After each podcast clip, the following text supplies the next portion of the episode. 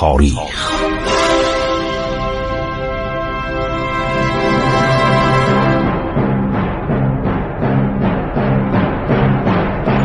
کاری از گروه جوان و اندیشه رادیو جوان.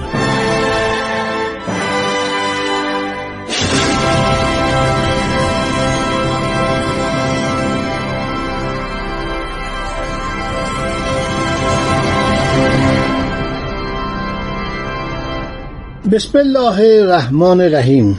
با سلام به حضور شما شنوندگان عزیز رادیو جوان. من خسرو معتزد هستم. با شما درباره تاریخ ایران پس از اسلام عرض شود که صحبت می کنم کشور خلافت اسلام یا به قول گای لاسترنج محقق انگلیسی قرن 19 هم کشورهایی که بهش می‌گفتن کشورهای خلافت اسلام سرزمین های خلافت شرقی. در سال اول هجرت همونطور که در برنامه گذشته گفتم در شهر مدینه در عربستان تأسیس شد. شماره مسلمانان در آن روز چندان فزون نبود. حدود کشورشان در ابتدا از شهر مدینه نمیگذشت. هرچه بیرون مدینه بود به مخالفان آنها تعلق داشت. رفته رفته حدود این کشور اسلامی تا نواحی اطراف مدینه وسعت پیدا کرد. مرکز فرمانروایی و دادگستری مسلمانان مسجد یا خانه پیامبر بزرگوار بود. یا خانه یکی از یاران او. در سال چهارم هجرت مسلمانان سرزمین بنی نظیر را به این کشور کوچک اسلامی اضافه کردند. خیبر، فدک، وادی القرا، تیما و سرانجام مکه و طائف و تباله و جرش را گشودند. از شمال تا تبوک و ایله و از جنوب تا نجران و یمن و عمان و بحرین و یمامه پیش رفتند. وقتی پیامبر اسلام درگذشت سراسر شبه جزیره عربستان تحت نفوذ مسلمانان بود. پیامبر صلی الله در زندگی خود مشاهده فرمود که حکومت اسلام از شمال به تبوک و ایله از جنوب به کرانه های یمن از شرق به خلیج فارس و از مغرب به دریای سرخ توسعه یافته. بعد دولت اسلامی وسعت بیشتری یافت و فتوحات شام و عراق و مصر پایان یافت. شامات و مصر و نوبه. نوبه یعنی کجا یعنی سودان کشور سودان.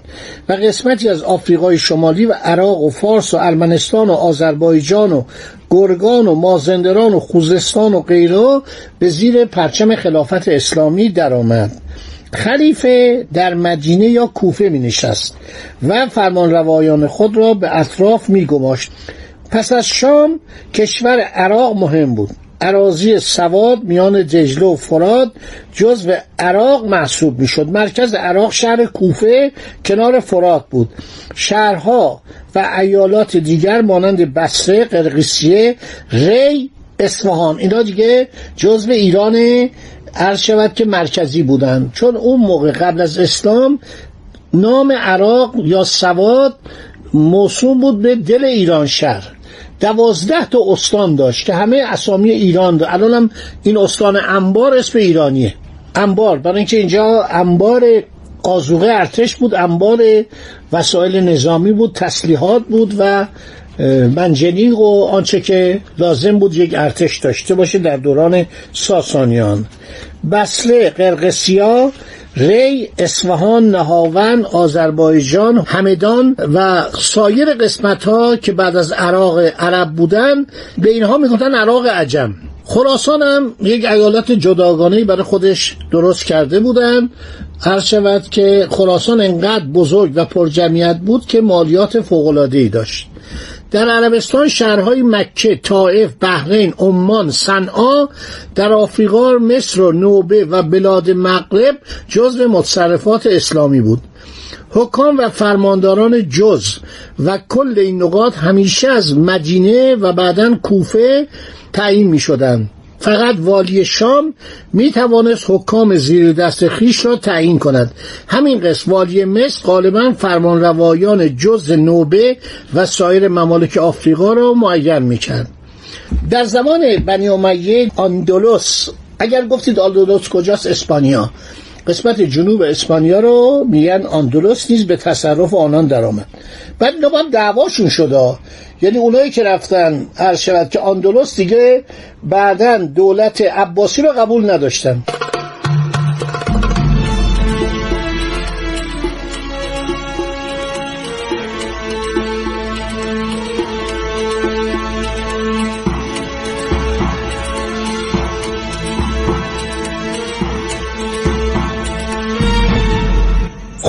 حالا برمیگردیم که ببینیم ما در حکومت های اسلامی در دورانی که متاسفانه بنی امیه اومدن بر سر کار. بنی امیه آدم های جالبی نیستن در تاریخ. مثلا همین عبدالملک ابن مروان که پسر مروان حکمه اومد یک زمانی اتفاقی افتاد خواست مکه رو بگیره. چون مکه دست عبدالله ابن زبیر بود. اینا میان و با منجنیق حمله می‌کنن به خانه خدا. و فرزندان اون یکی از یکی نالایق تر بودن و فاسد بودن و بادگسار بودن و عیاش بودن. تمام اینا در تاریخ ها آورده شده. اینا سلطنت برپا کردن. خب فتوحات مسلمانان از فارس و خراسان تجاوز کرد تا مرز هند حالا ما این تقسیمات رو براتون می‌خونیم. خیلی در این مورد صحبت هست برای اینکه هر ایرانی باید اینا رو بدونه. هر ایرانی باید سیر تاریخی کشور خودشو بدونه. من خوشحالم. گاهی در اجتماعات سوالاتی از من میشه و می‌پرسم چرا این سوال می‌کنیم میگن برنامه شما رو شنیدیم. این برای من باعث افتخاره. یعنی تاریخ باید مردم بدونن. همه باید بدونن. کنجکاو باید باشن. سوالات که می‌کنم من لذت می‌برم. کلمه خودتخشان الان مردم میگن. واستریوشان رو میگن. و من آدمی هستم که معتقدم تاریخ یک علمی است که ملت ایران باید بدونه. بلا استثنا ایرانی باید تاریخ کشور خودشون رو بدونن. شما آمریکایی باشید یا استرالیایی باشید هیچ اصلا تاریخ مهم نیست براتون که. شما تاریخی ندارید. یک نفر آمریکایی تاریخ کشورش حدود دویست خورده ای ساله. قبل از اونم که اقوام دیگه ای بودن سرخپوستا بودن اینکاها بودن ازتکها بودن مایاها بودن تو آمریکای جنوبی. آمریکای شمالی ادهی از سرخپوستان بودن که اونا از بین رفتن نابود شدن و اینها مهاجرینن. و در اونجا تاریخ آمریکا را تقریبا دوران شود بعد از استقلال آغاز می‌کنن. از سال 1777 76 ولی کشور ما همه چیزش با تاریخ مرتبط تمام مسائلی که تو ایران هست متاسفانه یا خوشبختانه یه رگه تاریخی داره. بنابراین ما باید تاریخ کشور خودمون رو بدونیم و جغرافیا ایران رو بدونیم. خب تقسیمات کشورهای اسلامی در زمان امویان شام. خودش شامل چهار بخش بوده. ایالت شام که در زمان رومیا بهش بودن سوریه کبیر. سوریه کبیر در زمان دولت عرض شود که روم امپراتوری بیزانس 700 سال بود که قبل از تشکیل حتی دولت بیزانس زمانی که روم جمهوری بود بعد سلطنتی شد بعد تبدیل به دو بخش روم و بخش قسطنطنیه شد این مستعمره دولت امپراتوری روم بود. دولت جمهوری بعد دولت امپراتوری روم بعد مستعمره دولت بیزانس روم شرقی. این اولین استان بود. استان بعدی کوفه بود. استان بعدی بسره بود که فارس و سیستان و بحرین و عمان هم زمینه آن بود. ارمنستان بود. پاستر ماجیان یک مورخ ارمنی معاصر کتابی نوشته به نام تاریخ ارمنستان. قشنگ توضیح داده که در اون وضعیت ارمنستان چه حالتی داشت. یک سری عمرای محلی بودن نخارها و همینطور چندین اسامی دیگه اینا طبقاتی بودن از دوران اشکانیان. اینا شاهزادگان اشکانی بر اینا سلطنت می‌کردن. ساسانیا که اومدن ارمنیا با دولت ساسانی اختلاف پیدا کردن و خودشونو کنار کشیدن. یعنی شاهزادگان اشکانی حاضر نبودن سلطنت ساسانیان رو بپذیرن. بعدم که مسیحیت اومد و اینا مسیحی شدن. و این مسئله همینطور ادامه پیدا کرد. ارمنستان معمولا بین ایران و روم مورد اختلاف بود. گاهی ایرانی ها اونجا رو می‌گرفتن گاهی رومی ها اعراب هم که اونجا رسیدن اختیارات به اینا دادن. یعنی استقلال داخلی دادن و این ارامنه استقلال خودشون رو حفظ کردن. تاریخ ارمنستان در ایران منتشر شده بسیار کتاب خوبیه و چون با ما رابطه نزدیک و دوستانه داشتن و حتی شما می‌دونید موقعی که خسرو پرویز فرار می‌کنه به روم موقعی که می‌خوان امپراتور روم مورسیوس می‌خواد اونو به سلطنت برگردونه یک سردار ارمنی رو میفرسته و عده زیادی حدود چهل هزار سرباز ارمنی میان و کمک می‌کنن به خسرو پرویز به اتفاق سربازای ایرانی که به خسرو پرویز وفادار بودن.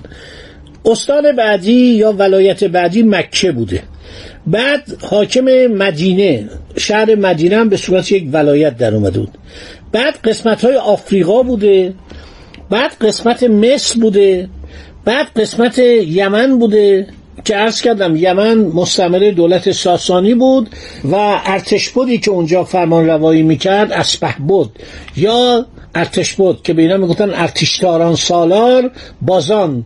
از اولین ایرانیان بود که مسلمان شد. خیلی مورد لطف و محبت حضرت محمد بود. بعد خراسان. خراسان از بس بزرگ بود. چون وقتی من میگم خراسان یعنی شما در نظر بگیرید بغل اون. یعنی همین جایی که الان ترکمنستان هستش. و همینطور تاجیکستان. و همینطور قسمت های دیگری که به اینا می‌گفتن ماورانر همه جزء خراسان بود به اضافه افغانستان. بنابراین این خراسان خودش یک کشور بزرگی بود و پایتخت های متعددی داشت. بزرگترین پایتختش مرو بود. می‌دونید که معمون در اونجا حکومت می‌کرد بر اقلیم شرقی دولت عباسی. از حدود سال مثلا 190 191 هجری. بعد بلخ بود یک پایتخت دیگش بود. بعد نیشابور بود بعد هرات بود. چهار تا کرسی داشت این خراسان. و خیلی از قبایل عرب رو آوردن در خراسان متوطن کردن. یکی از مسائلی که در ایران پیش آمد این بود که عده زیادی از قبایل عربستان و قبایل یمن و قبایل عمان و بسیاری از این کشورها آورده شدن به ایران. اینا رو آوردن در این سرزمین برای که از نظر آب و هوا از نظر کلیماتو از نظر محصولات اصلا قابل مقایسه با عربستان نبود. خب انواع میوه ها رو داشت. مثلا ما در این کتاب فتول بلدان می‌بینیم که چه محصولاتی اضافه شد. و همینطور در کتاب گوستاو لوبون که میگه مثلا یه محصولاتی بود در ایران می‌روید به دست میومد مردم با این به اصطلاح تغذیه می‌کنه اینا هیچ کدوم تو عربستان نبود. بنابراین اینها توایفی از اونجا آورده شدن و در ایران متوطن شدن. این توایف و قبایلی که از عربستان و سرزمین های جزیرت العرب و یمن و عمان و حتی مصر به ایران آورده شدن اینا اومدن به به خاطر. برای اینکه آب و هوا ایران از همین جا بهتر بود از همین نوایی بهتر بود. اسامی کامل اینا در کتاب ملوج و زهب و معادل الجوهر علی ابن حسین مسعودی نصیبینی که به فارسی هم ترجمه شده همه رو نوشته. تعدادشون هم خیلی زیاده. خب برنامه امروزم تموم شد. امیدوارم که فردا در خدمت شما باقی مطالب رو بگوییم.